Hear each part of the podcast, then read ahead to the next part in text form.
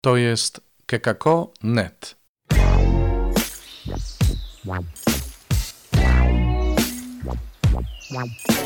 Poranny suplement diety. Chrystus zmartwychwstał, mówi Robert Hecyk z oazy Koinonian, chrzciciel w Błotnicy. Poranny suplement diety w niedzielę 11 kwietnia. Dzisiaj ojciec Alvaro Gramatyka, którego komentarz przetłumaczyła i przeczyta dla nas jak zwykle Ela Wrubel. Piękne na dzisiejsze święto słowo o tym, że miłosierdzie jest lepsze od doskonałości. Posłuchajcie, a my spotykamy się jutro w poniedziałek. Do usłyszenia. Komentarz ojca Alvaro Gramatyka do Ewangelii według świętego Jana, rozdział 20, wersety od 19 do 31. Na drugą niedzielę wielkanocną, 11 kwietnia 2021 roku.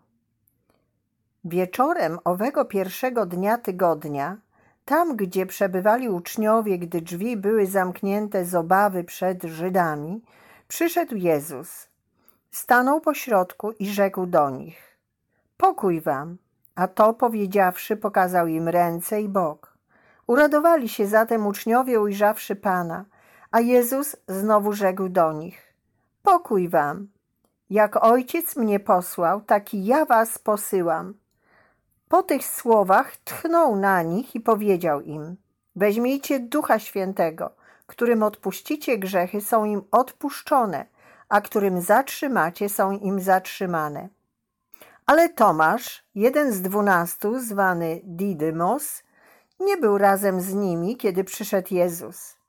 Inni więc uczniowie mówili do niego: Widzieliśmy Pana, ale on rzekł do nich: Jeżeli na rękach jego nie zobaczę śladu gwoździ i nie włożę palca mego w miejsce gwoździ i nie włożę ręki mojej do boku jego, nie uwierzę.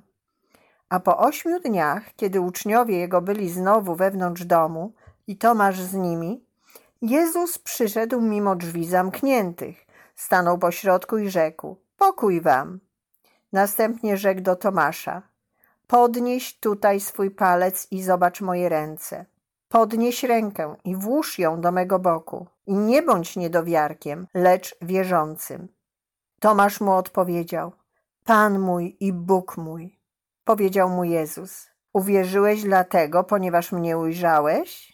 Błogosławieni, którzy nie widzieli, a uwierzyli. I wiele innych znaków, których nie zapisano w tej książce, uczynił Jezus wobec uczniów. Te zaś zapisano, abyście wierzyli, że Jezus jest Mesjaszem, Synem Bożym, i abyście wierząc mieli życie w imię Jego.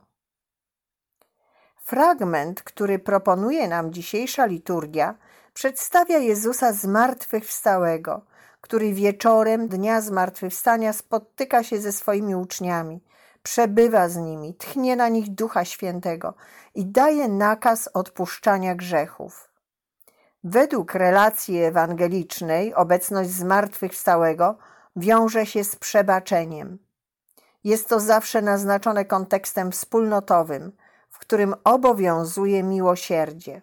Stąd też uwydatnia się decydujące przesłanie dla naszego życia. W takiej mierze, w jakiej przebaczamy, widzimy zmartwychwstałego Chrystusa. Na ile mamy odwagę przebaczać naszemu bratu, wtedy ujrzymy wśród nas zmartwychwstałego Jezusa.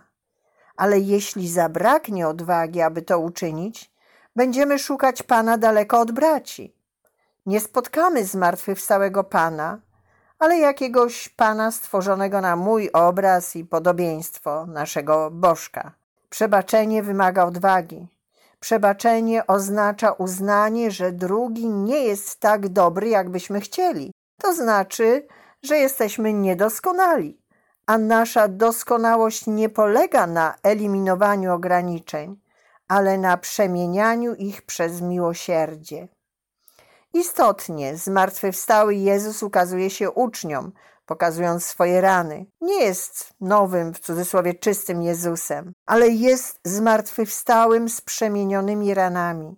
W ten sposób nasze rany również mogą zostać przemienione, uleczone. Mogę żyć ze swoimi ranami tylko wtedy, gdy zostaną przemienione, a są one przemienione przez przebaczenie. Pomimo ograniczeń możemy przebywać w obecności Pana, ale warunek jest taki, że nasze ograniczenia zostaną przemienione przez przebaczenie. Ten zmartwychwstały Jezus jest obrazem Kościoła, każdego z nas. Nie możemy się bać naszej biedy, biedy Kościoła. Nie jesteśmy doskonali i musimy być zadowoleni z tego, że nie jesteśmy doskonali. Gdybyśmy byli doskonali, bylibyśmy zdesperowani, bo staralibyśmy się zawsze być doskonali, ale nie jest to możliwe. Przyjmijmy nasze ograniczenia, aby nie stłumić nadziei. Pokusą jest bałwochwalstwo doskonałości. Nie powinniśmy szukać doskonałości, ale miłosierdzia. Nie pokonuje się ograniczeń, eliminując je, ale wybaczając. Chciałby, aby była doskonała. Kiedy mu mówią, że Jezus się pojawił, Tomasz myślał, że to niemożliwe, ponieważ Jezus nie może przebywać z grzesznikami, a bardzo dobrze znał uczniów, których był częścią. Dla Tomasza Jezus mógł nawet i zmartwychwstać, ale nie może przyjść i przebywać z niedoskonałymi ludźmi. Zmuszamy innych do doskonałości, ponieważ nie chcemy przyjmować miłosierdzia. Tomasz nie był do tego zdolny, więc Jezus mówi mu, aby stał się wierzącym, to znaczy, by uwierzył w miłosierdzie. Żeby uwierzyć, muszę dotknąć ran mojego brata, przyjąć go i wybaczyć. Jeśli przebaczymy, zobaczymy zmartwychwstałego i będziemy radować się, widząc zmartwychwstałego. W przeciwnym razie uciekniemy, aby szukać jakiegoś Boga, który nie istnieje. To jest droga zmartwychwstania, droga miłosierdzia. Czytaj Pismo Święte. Słuchaj Pana, który mówi do Ciebie, a jeśli chcesz się podzielić tym, co usłyszałeś, usłyszałaś, napisz do nas redakcja małpa.kekako.net albo nagraj wiadomość na stronie odcinka podcastu.